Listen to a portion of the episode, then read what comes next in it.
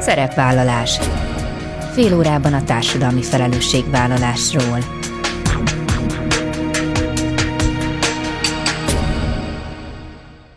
Jó napot kívánok, Bíró Bori köszönti Önöket! Adásainkban hétről hétre példákat hozunk arra, hogy egy-egy cég vagy intézmény, netán magánszemély, milyen formában, milyen eszközökkel járul hozzá anyagi gondok, társadalmi problémák orvoslásához, az életminőség javításához, a fenntartható fejlődéshez. Így módon is kifejezve, hogy felelősséget érez azért a környezetért, amelyben él és dolgozik. Nyolc civil szervezet mutatta be üzleti szolgáltatását 70 vállalati vezetőnek abban a reményben, hogy mindkét fél számára gyümölcsöző együttműködés alakul ki. Az immár hetedik alkalommal megszervezett Good Impact fenntarthatósági vásáron a civilek a for-profitoknak olyan szolgáltatásokat kínáltak, melyek megoldást adnak például olyan problémákra, mint a belső közösségépítés, a diverzitás, a munkavállalók megtartása vagy az egészséges munkahely. Kis Gyöngyvér, a vásárt megálmodó Civil Impact Nonprofit Kft. alapító ügyvezetője mesél a tapasztalatokról. A műsor második részében az esemény egyik legsikeresebb szereplője, a Superár Zeneművészeti Alapítvány mutatkozik be. Ők zenés csapatépítő szolgáltatásukkal arattak nagy sikert. Erről kérdezem a program művészeti vezetőjét, Morvai Juditot. Ez a mai témánk, tartsanak velünk!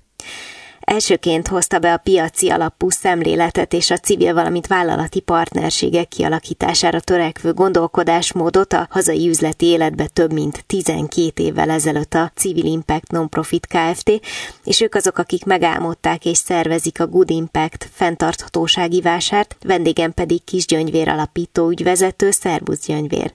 Szervusz, üdvözlöm a hallgatókat! Most már túl vagytok az idei eseményen, és hát egy közösségi médiás posztodban olvastam, hogy számodra ez talán minden évben az egyik legizgalmasabb nap. Most már ugye ez a hetedik év, hogy megrendeztétek ezt a fenntarthatósági vásárt. Lehet azt mondani, hogy ezzel valami egészen új formát valósítotok meg Magyarországon? Hát azt gondolom lehet, vagy igazából mi nagyon büszkék vagyunk arra, hogy ennek a formának ki elindítói és kezdeményezői vagyunk, hiszen a cél az, hogy nyolc olyan projektet mutassunk be a non-profit szektorból, ami igenis alkalmas arra, hogy az üzleti élet szereplőivel együttműködés, partnerséget kössenek, és valami új üzleti megoldást mutasson olyan vállalati problémákra, amelyek nap mint nap előkerülnek a for-profit szektor életébe. Úgyhogy igazán nagy büszkeséggel tölt el minket az, hogy most már hetedik alkalommal tudjuk megszervezni ezt a fenntarthatósági vásárt, és ahogy te mondtad a bevezetődben, mindig óriási izgalommal várjuk, és hát nekem az egyik legnagyobb olimpia minden évben, hiszen a cél természetesen az, hogy nagyon sok egymásra találás legyen, és hál' Istennek ez az idei évben is így történt. Igen, mert hogy ugye nem csak a nevében van szó itt vásárról, hanem valóban ezt úgy kell a hallgatóknak elképzelni, hogy egy térben találkoznak a civil szervezetek és a for-profit szektor képviselői, és vásárolhatnak a for-profitok a civilek szolgáltatásaiból, és amit mindig kiszoktatok hangsúlyozni, és szerintem ne felejtsük most sem, hogy nem adományozásról van szó. Így van, ez talán a legfontosabb része ennek a programnak, és a mi munkánk egészen is egy kicsit erről is szól, mert hogy mi azt gondoljuk, hogy a non-profit szektornál nagyon sok olyan szaktudás van, és olyan know-how, ahogy ezt a vállalati szakzsargonban szoktuk használni, ami izgalmas a, a vállalatok mindennapjaiba, ami beépíthető oda, és ami valóban egy üzleti tevékenységhez hozzátartozik.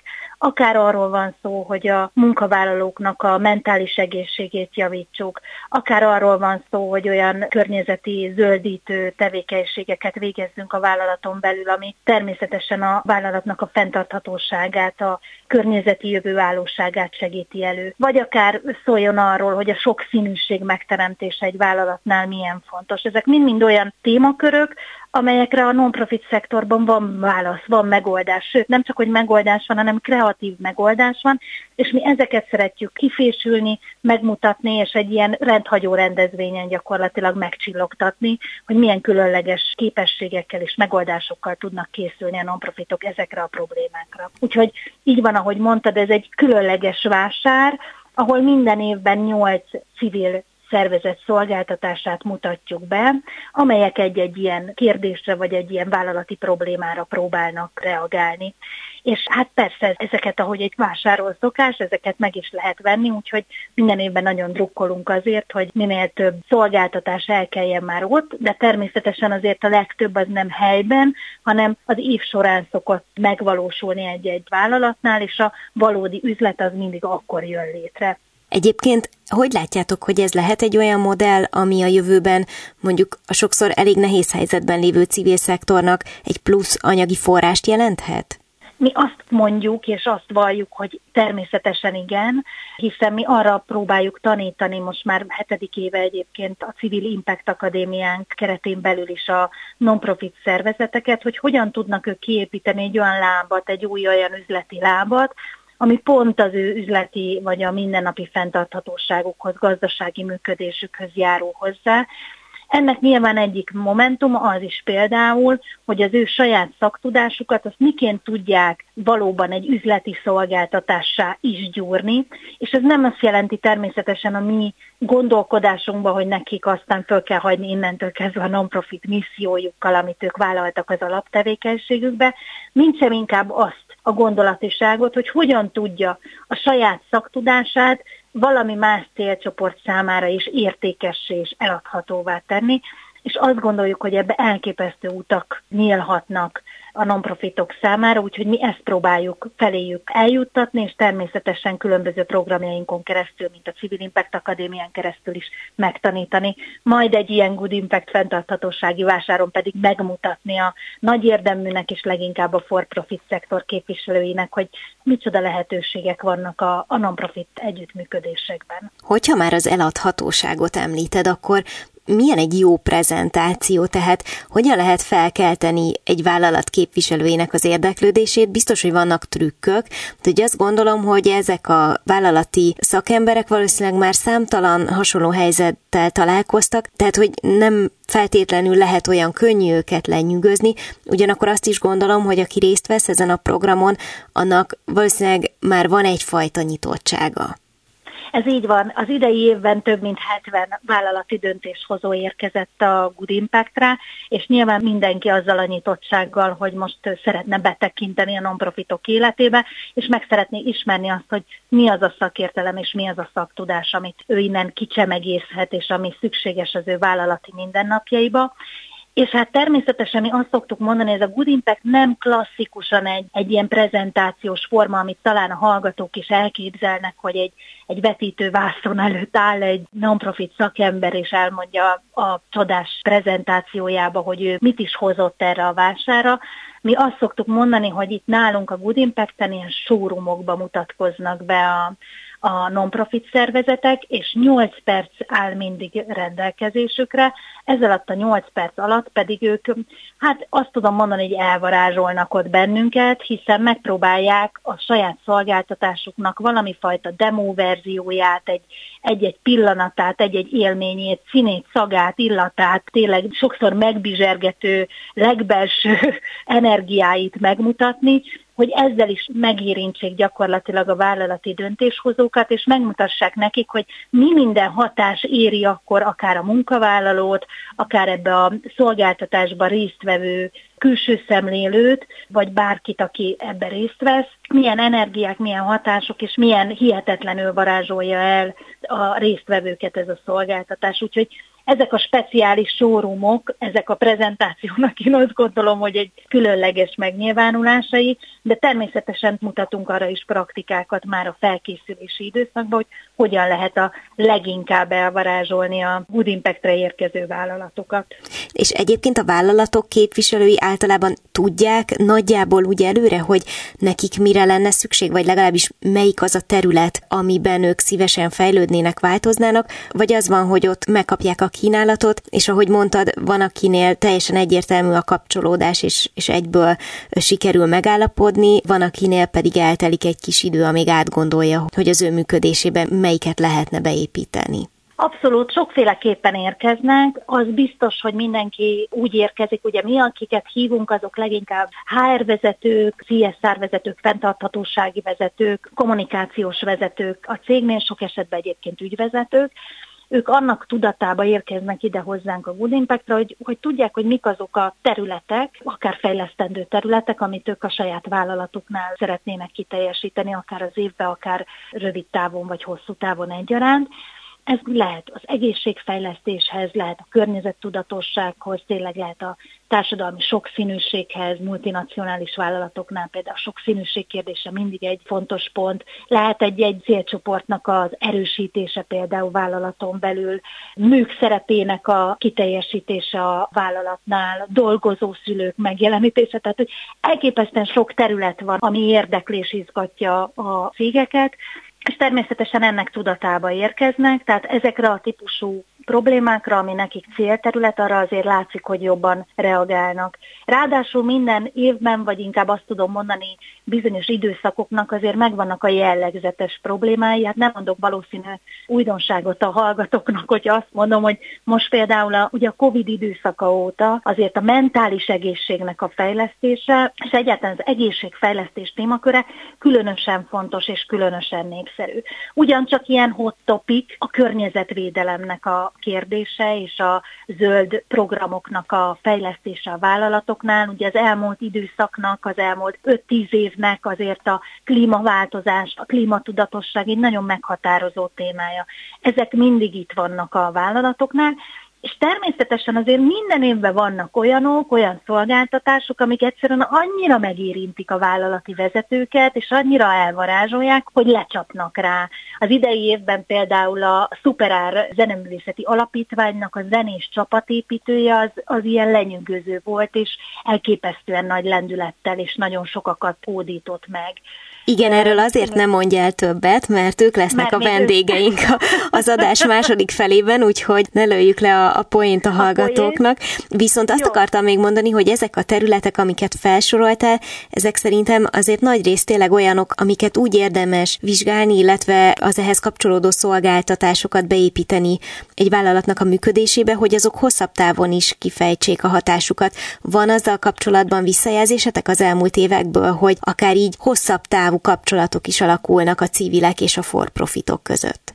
Abszolút van, abszolút van, sőt azt tudom mondani, hogy ahol jól működik az együttműködés, ahol jól működik a partnerség, ott minden esetben van visszatérő vásárlás, tehát hogy azok hosszú távú virágzó partnerkapcsolatokká válnak. Mindig azt szoktam mondani példaként, hogy azért valljuk be, hogy az, hogy, hogy kitől veszünk meg egy szolgáltatást, hogy kihez járunk például fodrászhoz, azért az egy nagyon fontos és, és markáns pont, és így egyénként is, és egy szervezet életébe például, hogy kire bízza a munkavállalóinak az egészségfejlesztését, hogy kiben bízik meg annyira, hogy alapvetően mondjuk egy sokszínűségi kérdést jól tud feldolgozni, és jól közelít a kollégákhoz, az egy nagyon-nagyon fontos, és ha úgy tetszik, akkor mondhatom intim terület egy vállalat életében, tehát, hogyha ebben jól sikerül egy együttműködés, jól működik egy partnerség, egymásra hangolódnak a felek, akkor ezek bizony hosszú távon és gyümölcsöző folyamatokká is, akár stratégiai együttműködésekké is tudnak válni, és vissza-vissza térnek egymáshoz a, a felek,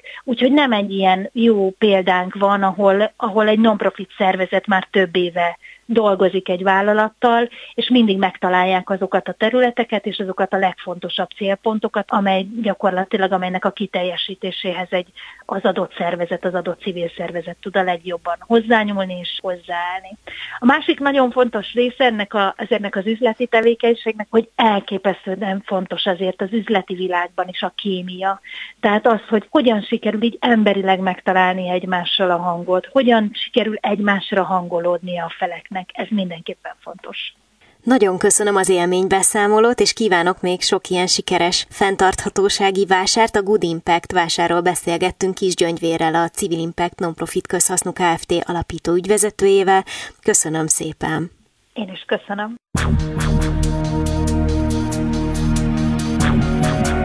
Szerepvállalás. Fél órában a társadalmi felelősségvállalásról.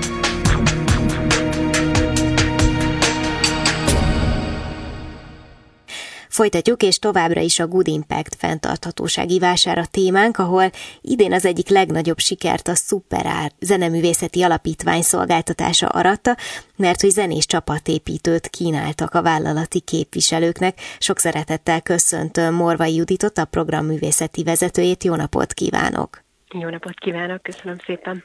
És mielőtt magáról a vásárról kérdezném, szeretném, ha egy picit bemutatnánk a szervezetet, amelyről én alapvetően annyit tudok, hogy képzett zenészek segítségével biztosítanak ingyenes művészeti képzést, és a kulturális életben való aktív részvételt próbálják biztosítani gyerekek és fiatalok számára, és talán ami még fontos, hogy jelenleg 7 európai országban működnek, és több mint 3000 résztvevővel dolgoznak, de mi a módszerük?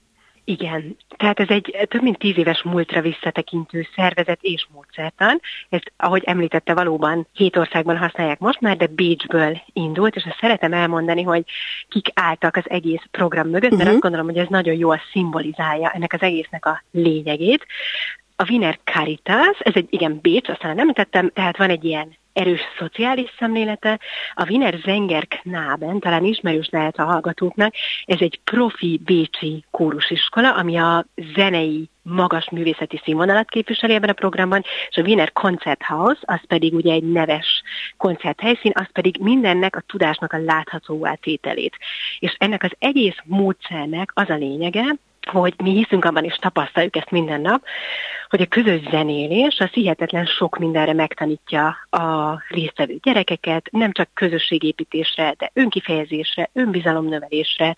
Ugye a zenélés pozitív hatásaira most már nemzetközi kutatások is vannak, és hogy ezt a szolgáltatást kvázi fontos, hogy elvigyük olyan gyerekekhez is, akik egyébként nem jutnak ehhez hozzá, mert nincsenek anyagi lehetőségeik, mert olyan iskolába járnak, ahol egyszerűen annyi a probléma, hogy nincs erre energia, hogy jó minőségű zeneoktatást, különösen egy ilyen közösségi fókuszú zeneoktatást kínáljanak a gyerekeknek. Úgyhogy a módszertan az igazából, ha röviden akarom összefoglalni, akkor élmény alapú, magas színvonalú időben intenzív, tehát heti négy próbájuk van a gyerekeknek, és ingyenes zeneoktatás azért, hogy a résztvevő gyerekek ezáltal olyan készségeket gyakoroljanak, olyan készségekre tegyenek szert, ami a boldog felnőtté válásukban segíti őket. És elsősorban hogyan érik el a gyerekeket, illetve itt akkor valami fajta kórus jellegű együttműködésre kell gondolnunk, vagy akár zenekarokról is beszélünk?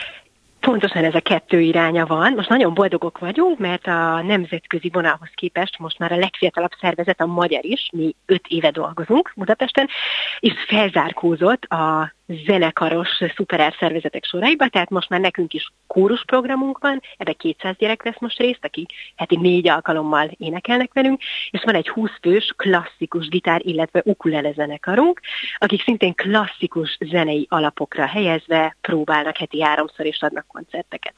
Nagyon klassz, és akkor kik azok a szerencsések, akik bekerülhetnek? Jelen pillanatban, mivel a magyar szervezet az még viszonylag fiatal és kicsi, ezért mi most elsősorban iskolákkal működünk együtt.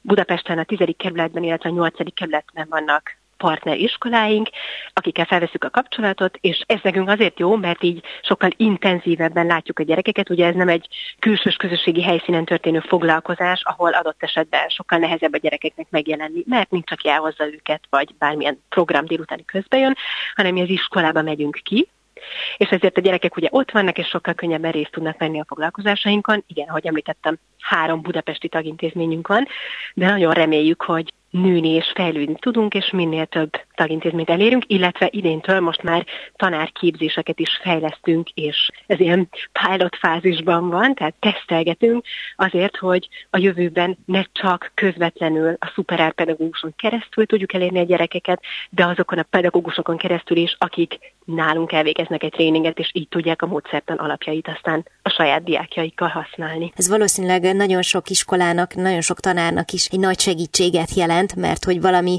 olyan területre próbálják a gyerekeket így irányítani, ami egyébként is, hát sok iskolában ott van, de azért, ahogy említette, szóval sok esetben sajnos viszont nem jut rá idő, vagy egyáltalán erőforrás, és gondolom, hogy akkor itt legalább sikerül elvetni a csíráját ennek a lehetőségnek, és aztán, ha jól működik a dolog, akkor talán egy idő után már egy picit önjáró is tud lenni, de akkor ez csak ráerősít a tanárképzés. Így van, és egyébként az nagyon érdekes, hogy ugye az osztrákokkal ellentétben nekünk volt egy Kodály Zoltánunk, aki mindezt részletesen leírta, hogy miért is nagyon fontos mindennapos énekléshez jutatni a gyerekeket, és nem csak a kiválasztott tehetséges gyerekeket, hanem minden gyereket, ugye hagyjátok a magyar gyereket énekelni, így szól az egyik ismert Kodály idézet, és az ember azt tapasztalja, hogy ott vannak ezek az erős alapok, de mégis érdemes néha újra gondolni, egy kicsit egy friss gondolattal talán idézőjelbe felrázni a hagyományokat, mert bár ott gyökereznek ezek a fantasztikus hagyományok. Sok szempontból talán elavult, vagy érdemes tényleg új köntösbe újra gondolni, és én személyesen, mint pedagógus, azért találom nagyon inspirálónak a szuperárnak a munkásságát, mert számomra is ugye nagyon meghatározó, vagy gyerekként én Budapesten jártam zenei általános iskolába, aztán a gimnáziumba, nagyon meghatározó volt a Kodály módszer, de mégis kvázi az osztrák szemüvegen keresztül, meg a szuperár szemüvegen keresztül egy új köntösbe helyezve láttam meg, hogy hogy lehet ez inspiráló, és hogy lehet ezt olyan iskolákba is elvinni, ahol adott esetben a szociális nehézségek sajnos elviszik a fókuszt a pozitív pedagógiai módszerekről. Hogyha már a friss szemléletet említi, akkor kanyarodjunk a Good Impact fenntarthatósági vására, mert hogy mindez szerintem nagyon izgalmas, hogy az, amit most elmondott, és az a működési modell, amely alapján az alapítvány működik, az hogyan ültethető át kvázi egy szolgáltatásá, mert hogy ugye ezen a vásáron arról volt szó, hogy önök is civil szervezetként részt vettek, és ezt a bizonyos zenés csapatépítőt kínálták a for-profit szervezetek számára. És én ezt azért is tartom nagyon izgalmasnak, mert talán lehet azt mondani, hogy a zenét, mint olyat, azt kevésbé emelik be általában a vállalati kultúrába, pedig, ahogy mondta, ugye jótékony hatásairól oly sokat tudunk.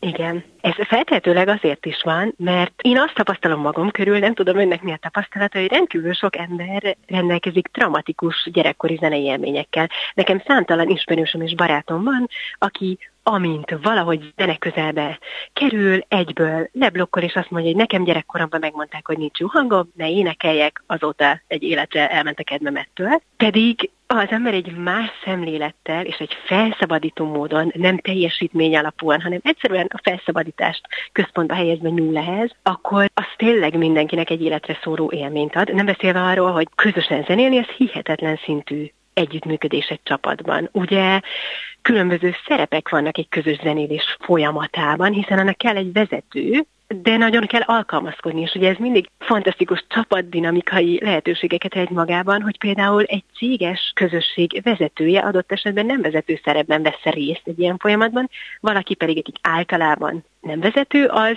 egy adott zenei folyamatban játékba vezetővé válhat. Tehát, hogy mi azt gondoljuk és azt tapasztaljuk, hogy egy céges kultúrában is folyamatosan használják azokat a készségeket, amiket a közös zenélés is tréningel, és élményszerűen átad, fejleszt. Épp ezért amellett, hogy a zenei élmény az felszabadít, örömet okoz, közösséget épít, egyébként teljesen hasznos kognitív készségeket is gyakoroltat velünk, mint például az alkalmazkodó készség, rengeteg vezetői készség, memóriafejlesztés, nyelvérzék, stb. stb.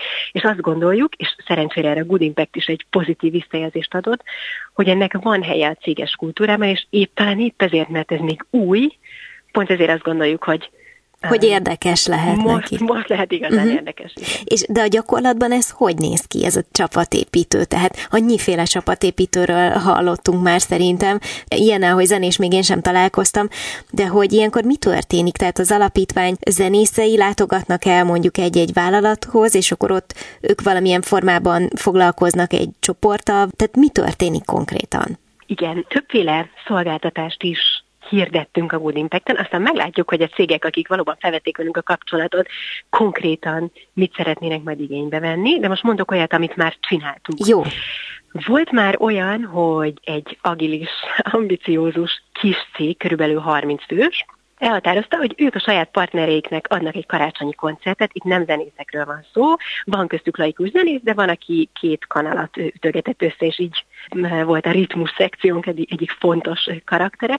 Tehát egy csapat, aki elhatározta, hogy egy saját belsős eseményen ők egy meglepetés számot adnak elő, és őket négy alkalmon keresztül tematikában az ő saját témájukra rezonálva, olyan zenéket választva, olyan szövegű zenéket választva, ami arra rezonált, velük foglalkoznak, felkészítettük és egy karácsonyi koncertet adtunk.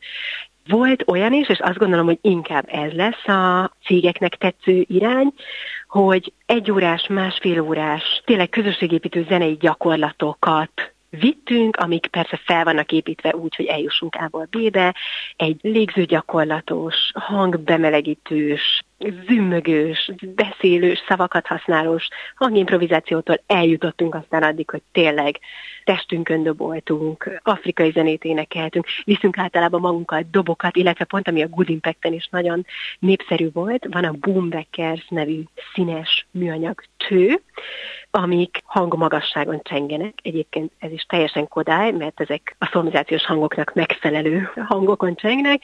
Ezeket például az embernek, tehát ennek használata annyi, hogy hozzácsapkodjuk a tenyerünkhöz vagy a térdünkhöz, és akkordokat lehet vele játszani. Ezt is előszeretettel használjuk. Tehát azért, mivel a szuperáros munka is arról szól, hogy nem kiválogatott gyerekekkel, nem tehetség alapon dolgozunk, hanem mindenkit valahogy el kell jutatnunk a zenéhez, függetlenül a készségeitől.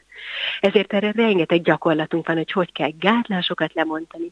Akinek hangszál van a torkában, és nincsen semmi különösebb rendellenessége, tehát például tud beszélni, az tud hangot produkálni, és a beszédet és az éneket gyakorlatilag alig választja el valamit ritmusban beszélni, az ugyanolyan értékű éneklés, mintha ezt egy dallamra tesszük. És szerintem, amikor, ahogy az emberek a folyamatban elkezdik megérteni, hogy nem csak az lehet zenei élmény, hogy tökéletesen intonálva korálokat énekelek, hozzáteszem, az is fantasztikus, úgy nagyon sok gátlás le válik róluk, és innentől megszületnek ezek a közös zenei alkotások, de mondom, a szuperáros gyakorlatok kifejezetten úgy vannak kitalálva, hogy felszabadító, testet, lelket átmelengető, sok mozgással, testen dobolással, hangszerekkel játszunk, és így jutunk el aztán a másfél óra, vagy a négy alkalom végére valami zenei produktumig.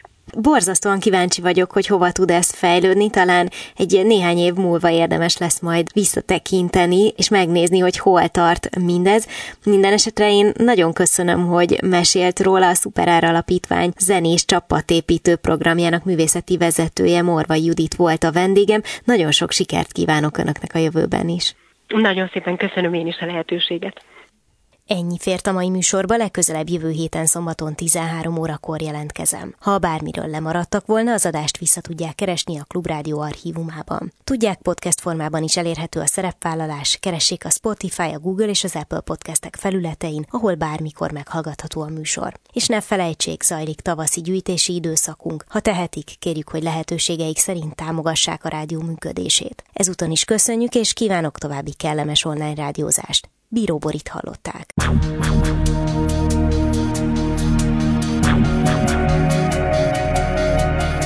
A Szerepvállalás című műsorunkat hallották.